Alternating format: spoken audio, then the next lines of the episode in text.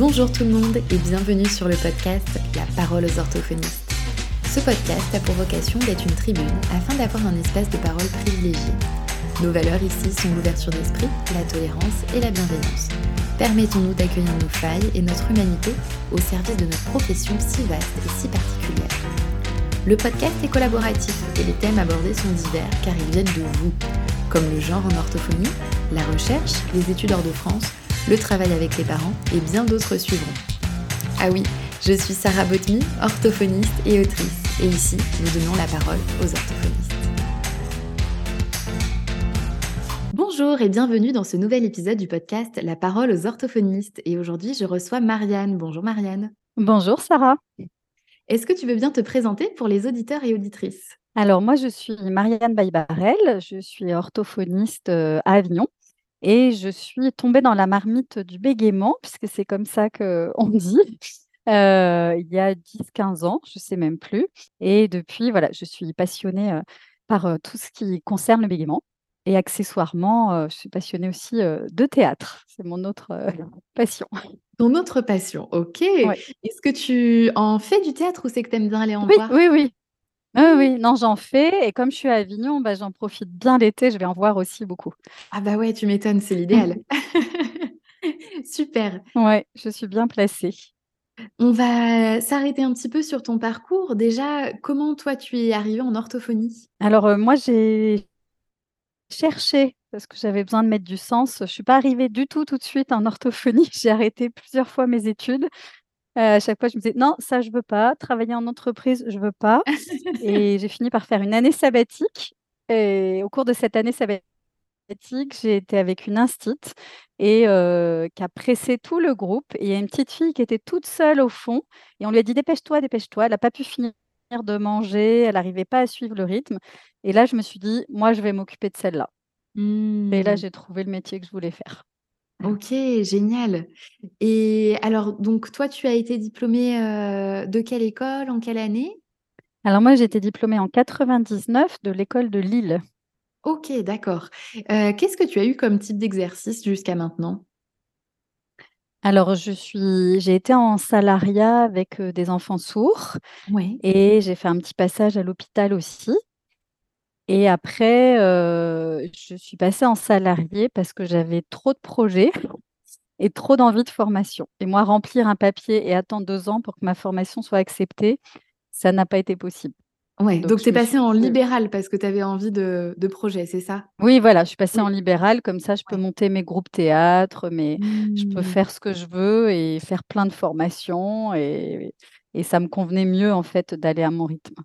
Génial. Et donc depuis tout ce temps, tu as été que en libéral alors?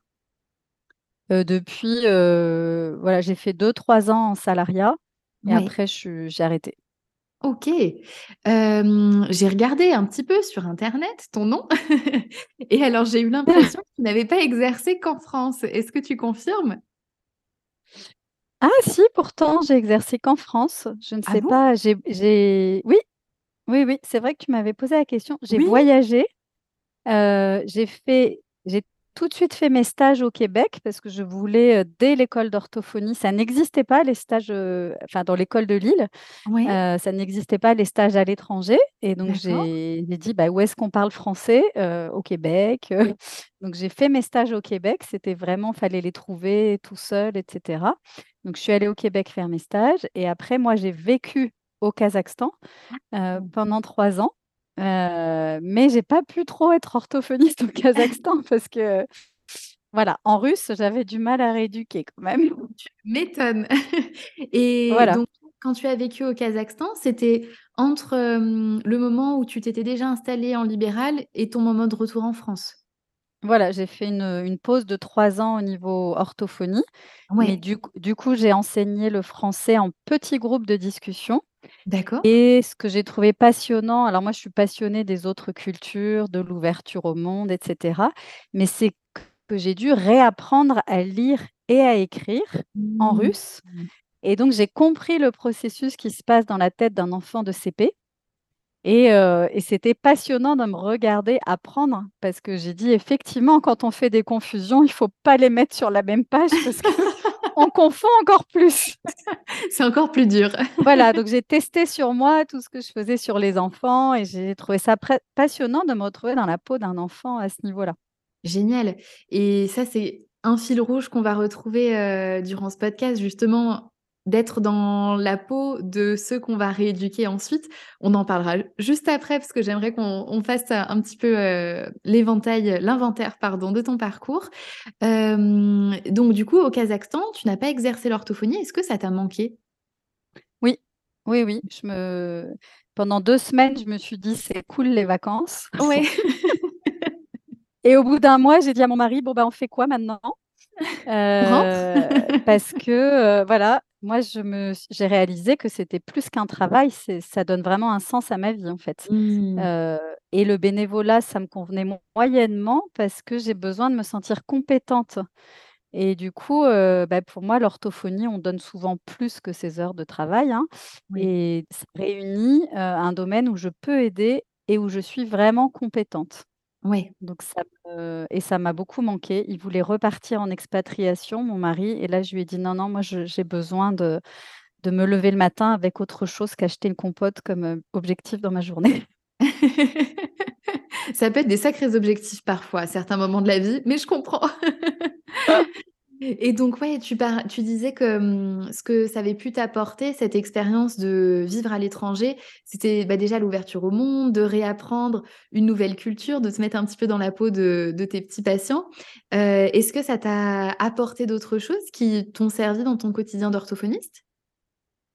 Alors ça m'a appris que quand on maîtrisait mal une langue, heu, on me prenait vraiment pour une idiote en permanence et j'avais Mmh. beaucoup de questions parce qu'on ne connaissait pas la personne que j'étais. Donc évidemment, et beh, je fais un lien avec les personnes qui ont un bégaiement, Ouais. avec toutes les personnes, heu, qui ne possèdent pas bien la langue française.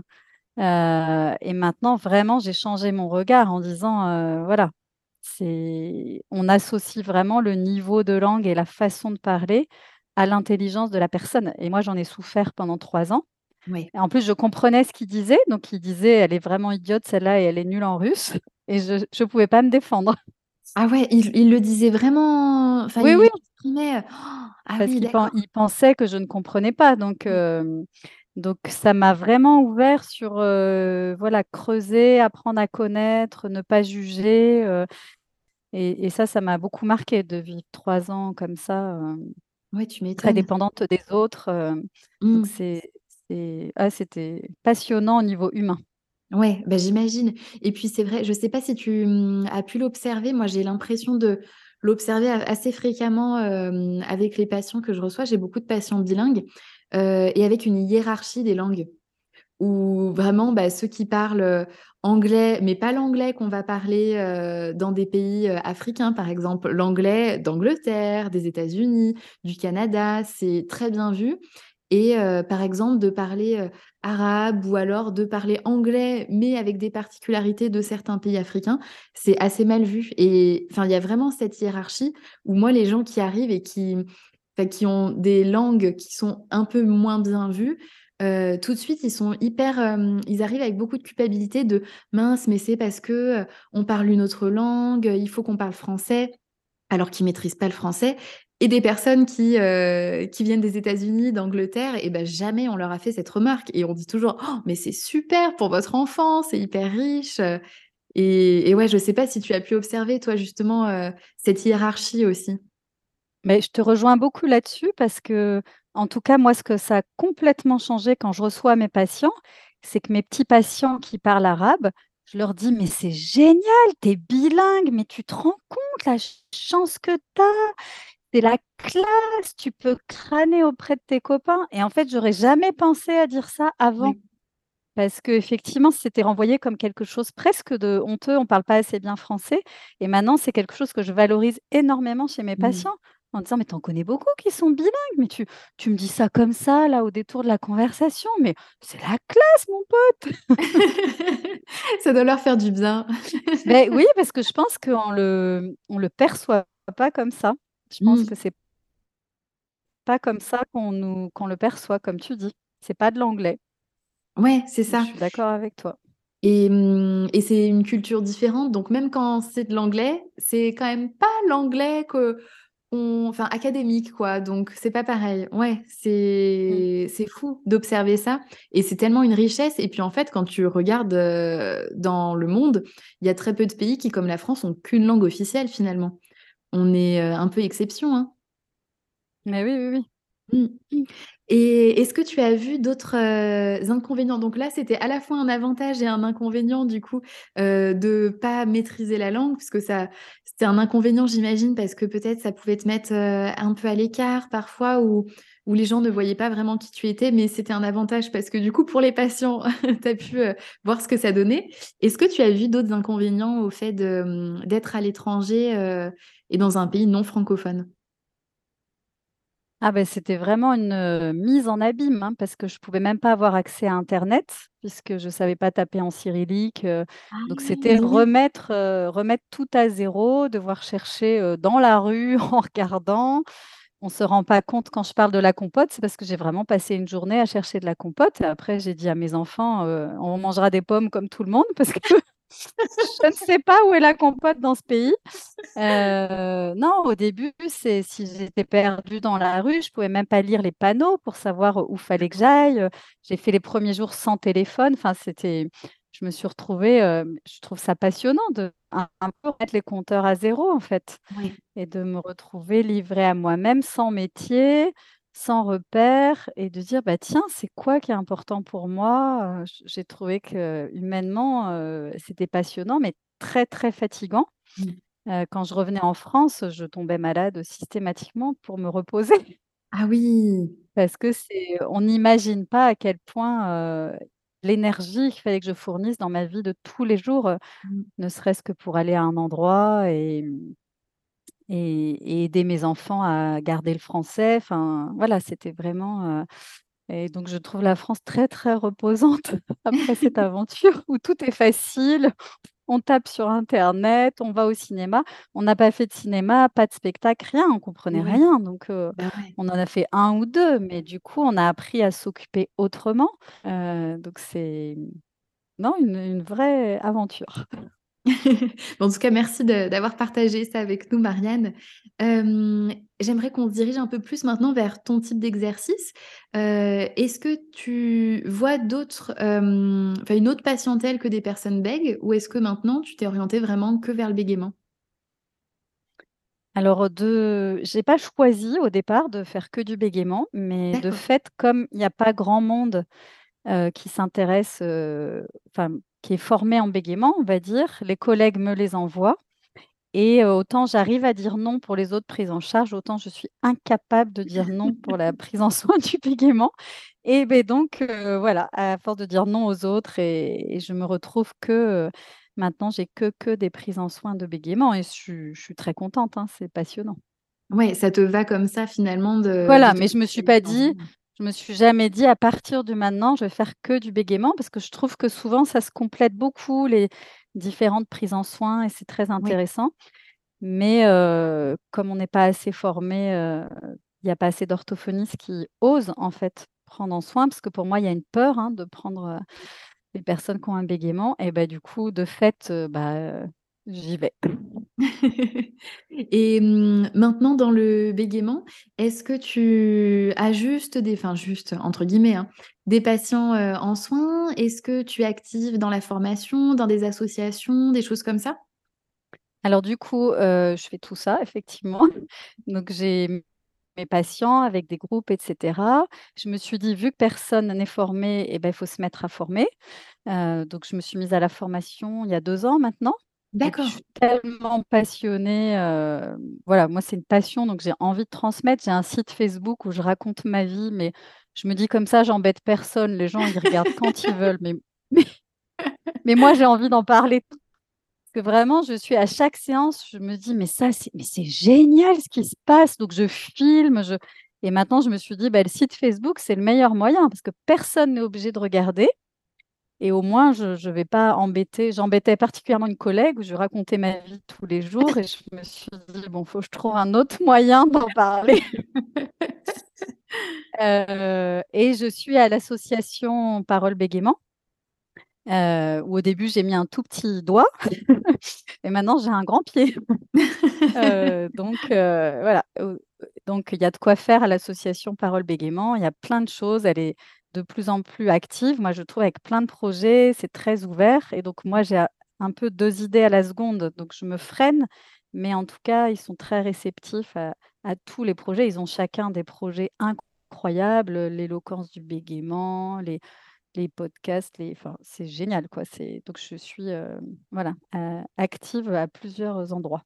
D'accord. Est-ce que tu pourrais nous en dire un petit peu plus justement sur ton rôle? Parce que c'est vrai que, mmh, alors il y a quelques associations comme ça qui existent, mais vraiment l'APB, Association Parole Bégaiement, j'ai l'impression, en tout cas de mon point de vue d'ortho, que c'est une, des assos les plus actives dans, des domaines qui ont un lien avec l'orthophonie. Euh, alors, elle est composée vraiment, l'objectif, c'est d'avoir des personnes qui bégayent et des orthophonistes pour vraiment avoir les deux points de vue. Donc, du coup, ça, c'est très, très riche, euh, à mon sens. Et puis, euh, du coup, alors moi, je ne suis pas très bonne pour les chiffres et tout ça, mais en tout cas, il y a des délégués, il y a une, des délégués dans chaque région. Donc, ça permet d'être assez actif partout en France, puisqu'on se répartit un petit peu, chacun va, va faire des actions sur son terrain. Et comme c'est très respectueux et très ouvert, bah, il y a des années, on va pouvoir faire plein de trucs, d'autres années, on ne peut pas trop parce qu'on est pris au cabinet. Mais l'idée, c'est tout ce que vous pouvez faire, c'est chouette. donc ça motive, il y a des gens très impliqués, très passionnés. Et puis après, bah, quand il y a des gros projets, le problème, c'est souvent le financement, en fait. D'accord. C'est que Là, on a voulu faire un podcast, mais voilà, il faut de l'argent. Et comme c'est qu'avec des bénévoles et que c'est une association, euh, voilà. Si en plus on avait de l'argent, je ne te raconte pas euh, tout ce qu'on ferait en plus. ah ben, voilà, mais c'est que des gens, euh, voilà, que des gens qui passent des heures, qui sont très impliqués. Et, et donc, il y a un conseil d'administration, des délégués, et puis des, un comité scientifique. c'est vraiment très sérieux. Hein. Donc c'est très actif, effectivement. Ouais, c'est vraiment une super asso. On mettra le, mmh, le lien de, du site dans les notes du podcast. Et s'il y a d'autres références qu'on cite pendant l'épisode, on mettra tout ça dans les notes du podcast pour que les auditeurs et auditrices puissent les retrouver. D'accord. Parfait. Euh, on va en venir justement au thème d'aujourd'hui. Euh, je crois que tu avais envie de parler de la sélection en orthophonie et notamment l'exclusion des personnes bègues. Est-ce que tu pourrais nous en dire un petit peu plus sur ce sujet? Alors, euh, quand je me suis intéressée du coup euh, au bégaiement, avec cette ouverture un petit peu euh, vers l'étranger, puisque je devais repartir vivre à Washington en fait, c'est mon histoire. donc j'ai commencé à regarder ce qui se faisait à l'étranger, etc. Et le premier orthophoniste que j'ai entendu bégayait. Et donc moi je me suis dit ah ben c'est bizarre quand même orthophoniste qui bégaye. Ouais. Euh, et petit à petit, j'ai vu voilà, à quel point bah, du coup il était euh, formé, sensible aux personnes qui bégayent. Et je me suis dit, voilà, ma réaction d'orthophoniste française, c'était mais on n'a pas le droit en France, personne bégaye. Et puis ça veut dire que tu ne sais pas rééduquer le bégaiement, puisque moi, le message que j'ai compris, on va dire, c'est euh, si tu rééduques le bégaiement, il n'y a plus de bégaiement à la fin. Voilà et donc ça a vraiment, mis un coup d'épée dans toute ma pratique. ça et la rencontre avec Viviane Siskine, et sa thérapie de réduction des évitements. Donc ça, c'est vraiment mon dada, hein, c'est ça, je forme là-dessus, je transmets, là-dessus et du coup, ça a changé complètement ma vision de ah donc l'objectif de l'orthophonie, c'est pas de réparer et de rendre tout parfait nos patients. Et ça, moi, ça m'a fait un électrochoc sur toutes mes prises en soins. Mmh. Donc je sais qu'il y en a qui ont réalisé ça avant moi, mais je me suis dit que du coup, je ne devais pas être la seule à avoir reçu comme enseignement, tu seras une bonne orthophoniste si tu arrives à, réparer tes patients, en fait et à les rendre non dyslexiques, non bègues, non. Voilà. Et du coup, ça a fait vraiment un électrochoc puisque moi, je pense que j'étais pas loin du, surmenage parce que mmh. je ne me sentais pas bonne orthophoniste puisqu'il y avait des patients qui bégayaient encore. Ouais. et donc là, ça a complètement révolutionné ma vision en me disant: «Ah mais en fait, ils sont heureux. Ah mais en fait, eux, ils s'occupent de personnes qui bégayent, donc ça transmet un message de la finalité, c'est pas forcément de plus bégayer, mais Mmh. c'est de pouvoir parler, de dire tout ce qu'on veut dire et cetera». Et ce qui m'a choquée, c'est la différence entre la France et les autres pays, en fait. Parce que j'ai jamais entendu d'orthophoniste française qui bégayait. Mmh. Et est-ce que tu sais si justement dans les conditions d'admission, c'est écrit noir sur blanc que, heu, il y a des exclusions pour les personnes qui bégayent? Alors, je suis tout au début, heu, voilà, là, on a fait le podcast tout de suite, au début de de mon de ma révolution. Enfin non, c'est pas la mienne d'ailleurs, mais hem, donc j'ai pas les infos, mais on est en train de demander. Ce que je sais, c'est que c'est logiquement impossible que ce soit écrit puisque c'est de la discrimination. Et. Donc il peut pas on ne trouvera pas de texte écrit là-dessus, mais j'ai des témoignages, en fait. J'ai les témoignages des orthophonistes refusés, heu, donc je sais, c'est un fait. C'est une réalité, je pense pas que ce soit écrit parce que, bah, oui, parce que c'est de la discrimination, en fait. On ne peut pas mettre, heu, ça comme raison de refus. Mais Mmh. c et avant, ça m'aurait pas choquée, en fait, parce que j'aurais dit. «Bah oui, une orthophoniste qui bégaye, heu, franchement, elle va pas pouvoir s'occuper des autres», Ouais. Et puis quoi je encore? Un opticien qui a des bien. lunettes, quoi. Voilà. Alors qu'il y en a plein. Oui. Mais heu, donc je moi, je je juge vraiment pas ceux que ça choque, mais j'ai envie de de leur faire changer leur comme moi ça m'est arrivé, en fait.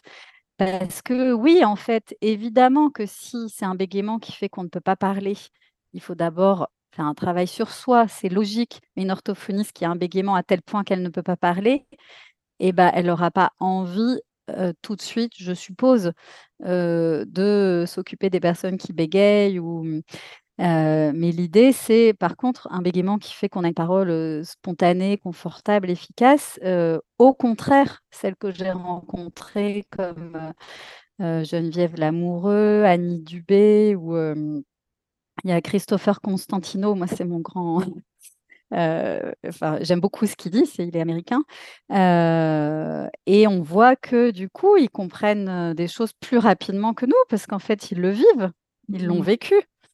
Donc ils ont des outils, très différents et un autre déclic, c'est je suis allée au congrès de Liverpool sur le bégaiement et on a demandé aux patients qui bégayaient: «Qu'est-ce que vous aimeriez, heu, changer dans votre prise en soins orthophonique? Qu'est-ce que vous avez regretté?»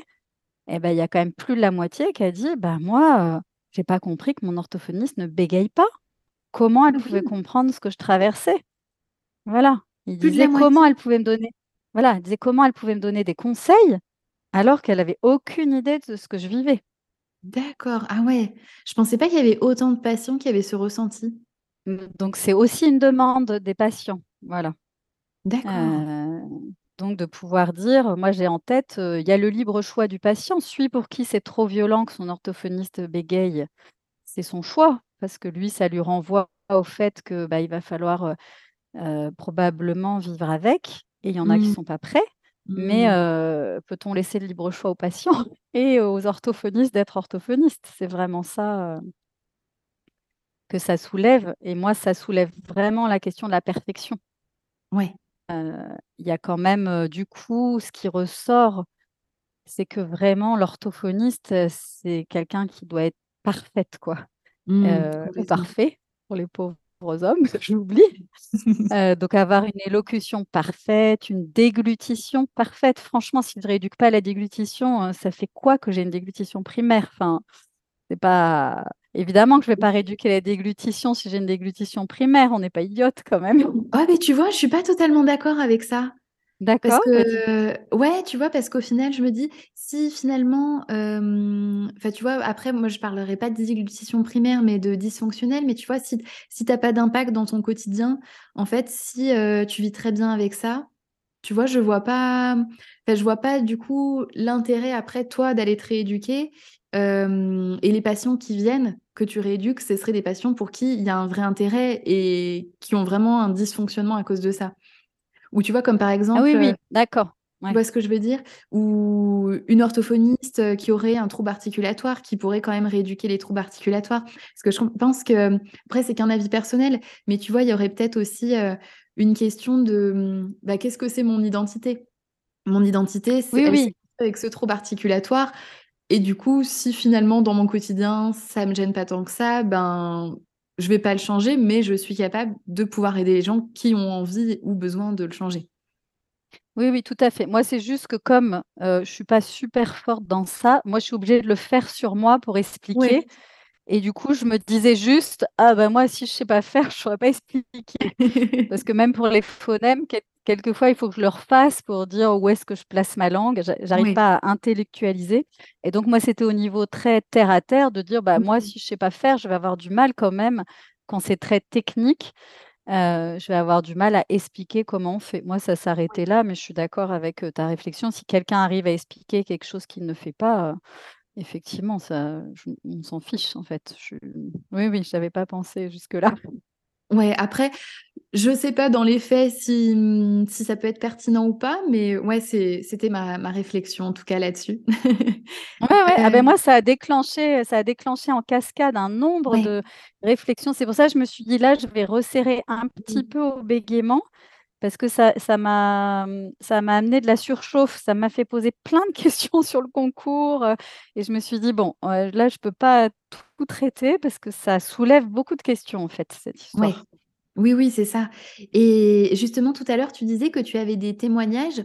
Alors, tu disais des témoignages d'orthophonistes, donc est-ce que c'est des gens qui ont réussi à être, acceptés dans une école, mais refusés dans d'autres parce qu'ils ou elles bégaient? Alors les beh, en France, c'est qu'elles ont masqué le jour du concours. D'accord. Ceux qui ont été acceptés, heu heu, ont masqué. En alors il y en a peut-être, hein, je je prétends pas du tout avoir tous les témoignages, en et ben là, il y a au Québec, en tout cas Geneviève Lamoureux, donc elle elle, je je pense que voilà, ça a été accepté comme ça. Annie Dubé, elle, elle a masqué pour Elle le jour du concours. Elle est Elle est de? Montréal, elle travaille à Montréal. D'accord. Oui et donc il y en a quand même beaucoup globalement qui m'ont dit: «J'ai changé mon audiogramme, je l'ai fait truquer pour être acceptée. Mmh. J'ai appris à faire semblant d'avaler correctement». Donc pour moi, c'est de l'hypocrisie. Du coup, c'est on masque le jour du concours et après ce que ça donne derrière, c'est quand même, en tout cas dans les débuts des témoignages, puisque je suis vraiment au début de, mmh, cette sensibilisation, c'est un syndrome de l'imposteur parce qu'elles ont quand même été prises en ne montrant pas qui elles étaient vraiment. Mmh. Et il y en a une qui m'a dit, ça m'a marqué, qui m'a dit: «Je pense que je suis une bonne orthophoniste. Mes patients me disent sont contents, mais moi, je me vis pas comme une bonne orthophoniste parce que j'ai un bégaiement». Et du coup, ça, c'est trop triste, quoi. Et ouais, ouais, ouais, complètement. Est-ce que tu as eu des témoignages, bah, du coup, pas d'orthophonistes, mais des gens qui ont passé le concours en étant bègues et qui ont été refusés? Oui, il y en a qui oui, oui, il y en a qui ont été refusés plusieurs fois D'accord. je sais plus, là, c'est un jeune, parce que je te dis vraiment le podcast, il se fait au tout, Ouais, début tout début, et je crois qu'il représente le concours là, pour la troisième fois. D'accord, OK. heu, voilà, donc donc je souhaite, j'espère, heu, qu'il y en a qui qui vont être acceptés, heu, Mmh. en entendant que, voilà, à l'étranger, vraiment, c'est il y a des grands professeurs. Du coup, ça donne une image, heu, ça aide à changer le regard. Ça devrait pas être ça la motivation, mais en tout cas, ça ça va aider à faire avancer les choses, j'espère. Complètement et là, je reviens du coup sur ce jeune qui, mmh, n'a pas été accepté. Est-ce que tu sais ce qu'il a dans, comme motif de refus? Parce que pour avoir été refusé aussi de certaines écoles, quand j'ai passé le concours, tu as, mmh, toujours un motif aussi. Alors est-ce que c'est bah, peut-être que c'est pas explicitement dit? Qu'est-ce que, mmh ou est-ce que c'est des remarques qu'on lui a fait à l'oral? Heu, bah, c'est des très bonnes questions que je leur poserai, Ouais, heu, puisque voilà, là, j'ai surtout réuni les noms Mais oui. c'est c'est des bonnes questions à poser. Je pense pas que ça puisse être écrit, hein. C'est pour moi, c'est absolument impossible, que ça ait été mis par écrit Ouais. parce que c'est, mmh, on n'a pas le droit. Mmh. Donc on lui a peut-être dit à l'oral. Tout ça, je je demanderai, heu, c'est Ouais. c'est ce sont des très bonnes questions. Oui. Et justement, j'y pense, heu, si on a certains auditeurs, auditrices qui sont en train d'écouter et qui ont été refusés, à certains endroits ou ou enfin voilà, qui sont dans le même cas de figure, est-ce qu'il y a un endroit où on pourrait les rediriger pour qu'ils te contactent, pour que ça puisse étoffer un petit peu, les témoignages? Oui, tout à fait, je pourrais laisser mon mail ou je pourrais laisser mes coordonnées puisque le but, c'est vraiment ça, de faire témoigner ceux qui n'ont pas eu accès, ceux qui celles qui sont orthophonistes et du coup les patients des orthophonistes pour dire: «Mais moi ça se passe très bien, Mmh. n'ayez pas peur!» voilà, ça ça voilà, ça donne des très bonnes orthophonistes, ça devrait pas être un critère d'exclusion, en fait. Mmh et je rebondis aussi, ça me fait penser, là récemment, j'ai partagé sur, heu, Instagram, donc c'est, heu, un échantillon, heu, réduit, hein, heu, mais c'était juste pour se faire un petit peu une idée, donc je disais, «On dit toujours que les cordonniers sont les plus mal chaussés, les orthophonistes présents et présentes, est-ce que vous avez un trouble qu'on rééduque, en fait?» et alors Oui. là, une tartine, j'ai bon, c'est pas allumé mon téléphone, j'ai pas les chiffres, mais une tartine de troubles de l'oralité, bredouillement, qu'est-ce qu'il y avait d'autre? Déglutition dysfonctionnelle, heu, troubles vocaux, heu, troubles de l'attention. Bah, là, justement, il y a, mmh, un épisode qui va sortir, heu, bah, ça sera celui juste avant le tien, sur les sur une orthophoniste qui a aussi des troubles de l'attention, et en fait, voilà, il y a eu plein, plein, plein, plein, plein de réponses. Et du coup, j'avais pu repartager ça. Et en fait, ça fait du bien de se dire: «Ben, ouais, si j'ai un trouble, je suis pas la seule» et comme tu dis, en fait, je pense que dans la majorité des cas et bah, du coup, tu en parles pas du tout le jour du concours, tu masques ça, heu, à fond, que ce soit pour, heu, du bredouillement, du bégaiement, heu, un trouble de l'oralité, tu en parles pas, de une déglutition dysfonctionnelle et cetera. Oui, oui et moi, voilà, le peu que j'ai mis sur, Ortho Info voilà, il y a une orthophoniste qui m'a dit qu'elle avait un un syndrome autistique, Oui. un un bégaiement et j je sais plus quoi et que et et qu'elle avait un fils qui avait aussi des difficultés et que la maîtresse comprenait pas qu'on arrête l'orthophonie et elle et l'orthophoniste de son fils ont dit: «Mais il est fonctionnel et il est comme ça, on va pas on ne pourra pas, heu, voilà, on ne pourra pas le changer» et elle, elle dit: «Moi je moi ça va en fait, moi ça Mmh. va, j'ai accepté que j'étais comme ça et ma vie ça va bien». Donc c'est mais on sentait que c'était voilà, je pense que tu as dû ressentir ça aussi où tout de suite elles ont répondu en disant: «Mais moi, moi aussi et moi je veux bien en parler» et puis du coup j'ai contacté une autre et un peu comme si c'était la 1re fois qu'on parlait de ça parce que c'est honteux Oui, c'est pour une ça. orthophoniste de pas être parfaite. Et ouais et puis en plus d'être imparfaite dans des domaines qu'elle est censée maîtriser à la perfection. Mais en fait, tu peux le maîtriser sans enfin, ouais, sans, heu, comment dire? Sans te l'imposer à toi. Enfin, c'est pas exactement ça les mots, mais c'est l'idée générale. Et moi, voilà, ça va vraiment, assez loin, c'est-à-dire, moi, ma façon de travailler, c'est vraiment sur l'acceptation Mmh. puisque le bégaiement, moins on lutte contre le bégaiement, plus il devient petit. Donc il y a vraiment tout un processus d'acceptation qui fait que la parole devient plus confortable et l'acceptation en général et du coup, quand il y a une orthophoniste qui bégaye, ça modélise quand même que, heu, bah, que déjà ça peut rester et Mmh. puis que c'est un monde, heu, d'inclusion, que oui, tu seras vraiment «Regarde, moi je fais ce métier, il y a pas de problème et heu, tu pourras faire le métier que tu veux». Ça sert à rien de parler d'inclusion si en fait, les métiers qu'on voit, personne n'a de différence. Mmh, complètement. Et voilà et après ça je pense qu'elle en parlera Geneviève Lamoureux, mais c'est elle m'a parlé du du capacitisme et du validisme que moi je connaissais pas trop, hein. Mais heu, elle dit vraiment: «On est dans l'idéal, on est déjà dans une société où l'idéal c'est de correspondre à la norme Mmh. et nous orthophonistes, on rentre à fond là-dedans». En en plus, on a des normes quoi et des écarts-types et donc on dit: «Tant qu'il est pas dans la norme, on le garde en rééducation» et du coup, c'est toute la question de moi maintenant je travaille plus comme ça. Moi, c'est plus la norme, c'est est-ce qu'il est bien? Est-ce Mmh. qu'il est fonctionnel? Est-ce que ça va dans sa vie? Et moi, ça a changé vraiment ma façon de vivre mon travail et maintenant je suis vraiment heureuse tous les matins d'aller au travail. Avant, j'avais une pression sur les épaules parce qu'il fallait rentrer dans cette fichue norme, quoi. Et ouais, et tu as l'inquiétude à chaque bilan de renouvellement de te dire «Oh, est-ce que c'est est-ce que j'ai bien fait mon travail? Est-ce que maintenant il est dans la norme parce que j'ai bien fait mon travail?» mmh. Oui et puis pour moi ce ce cette norme, ça posait 2 j ça confrontait 2 choses, c'est-à-dire voilà, soit s'il rentre pas dans la norme, c'est soit que je suis une mauvaise ortho, soit que les parents font rien, qu'ils sont pas équipés, tu sais tout ce qu'on peut voir sur les et moi ça, ça me met mal à l'aise parce que je pars du principe que chacun fait ce qu'il peut. Mmh. Même si de mon point de vue c'est pas assez, c'est qu'aujourd'hui il peut pas faire plus et ça me gêne énormément. Quand j'étais en travail d'équipe, je trouvais que très souvent on retombait dans «Non mais de toute façon c'est un petit milieu, heu, ils sont pas» mais mince en fait, heu, là aujourd'hui qu'est-ce qu'on peut faire pour que cet enfant soit bien avec ce qu'on a? Et qu'on cherche pas un coupable et du Mmh. coup qu'on cherche pas forcément à le remettre dans la norme, mais à faire qu'il soit le mieux possible avec ce qui est en train de se passer. C'est hyper intéressant ton discours parce que je trouve ça à la fois déculpabilisant pour les orthos et très bénéfique pour les patients, en fait.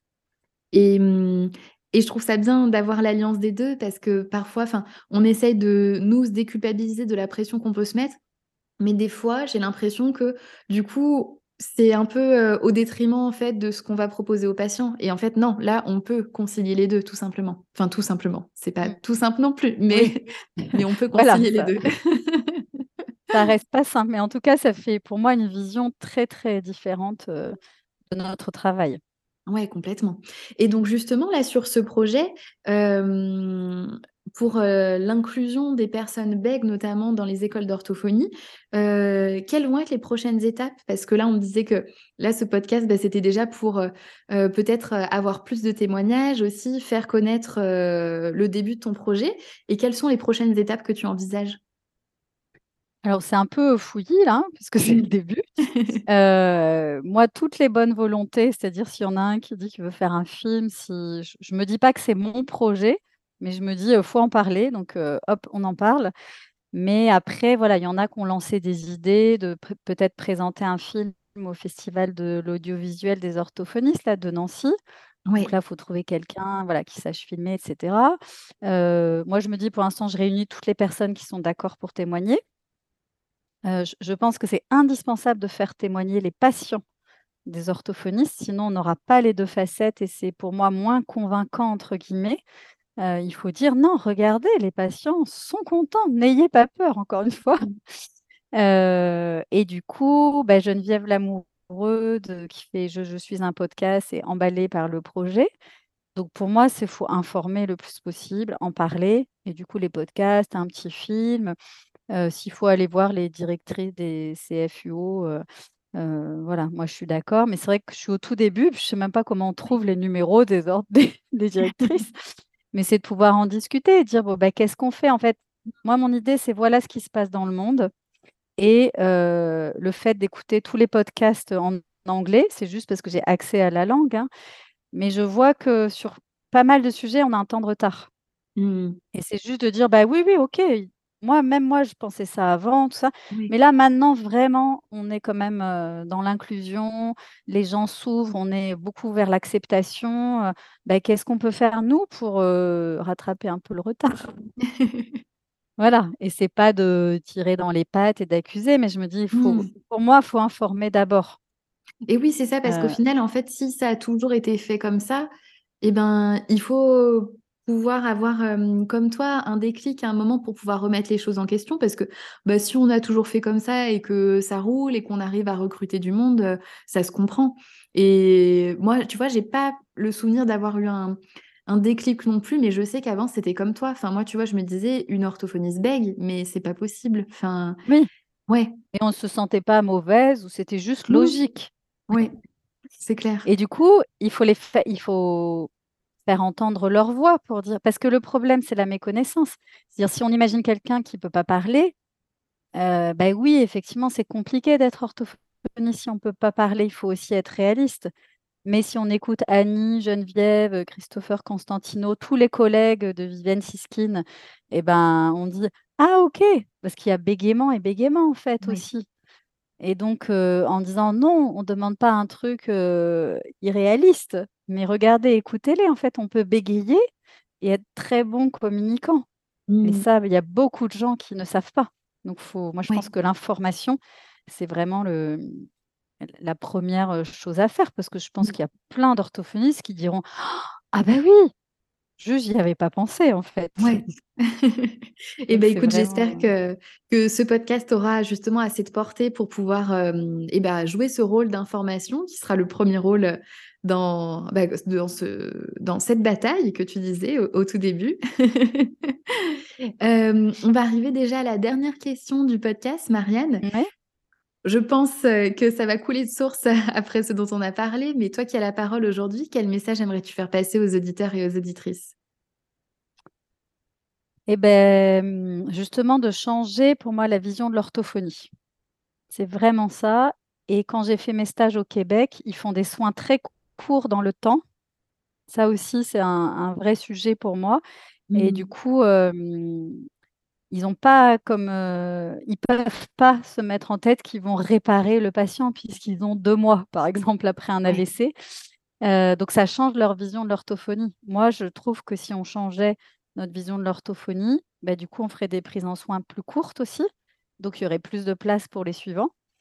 On patinerait pas dans des rééducations qui durent des années parce que le pauvre, il reste dyslexique, mais en fait, heu, au bout de 10 ans, il sera encore dyslexique et je pense qu'aucune orthophoniste n'est confortable avec une rééducation qui dure 10 ans et donc c'est vraiment moi, c'est de changer le regard sur l'orthophoniste.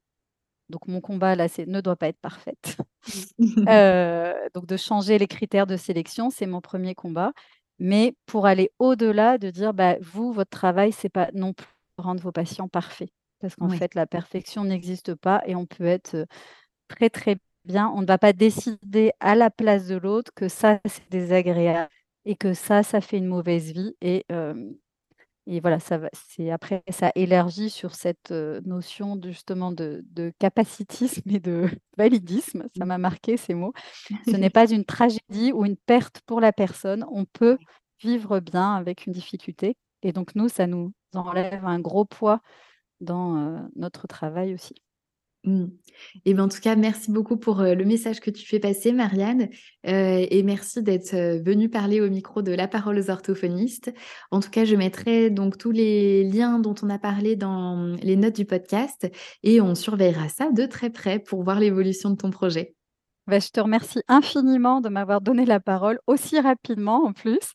C'est très, très chouette et du coup, j'ai hâte d'écouter, tous tes autres épisodes, parce que j'ai commencé et c'est vraiment, très bien mené. Ta délicatesse, je j'ai beaucoup apprécié. Et bah, merci beaucoup, Marianne. Je te dis à très bientôt. À bientôt. Merci à vous d'avoir écouté cet épisode en intégralité. Ça compte beaucoup pour moi et les invités. N'hésitez pas à nous donner 5 étoiles sur Apple Podcast et à partager le podcast afin que plus de monde puisse l'écouter. Si vous avez envie d'aborder un thème ou de réagir à un épisode, venez m'écrire sur Instagram à La Parole aux orthophonistes.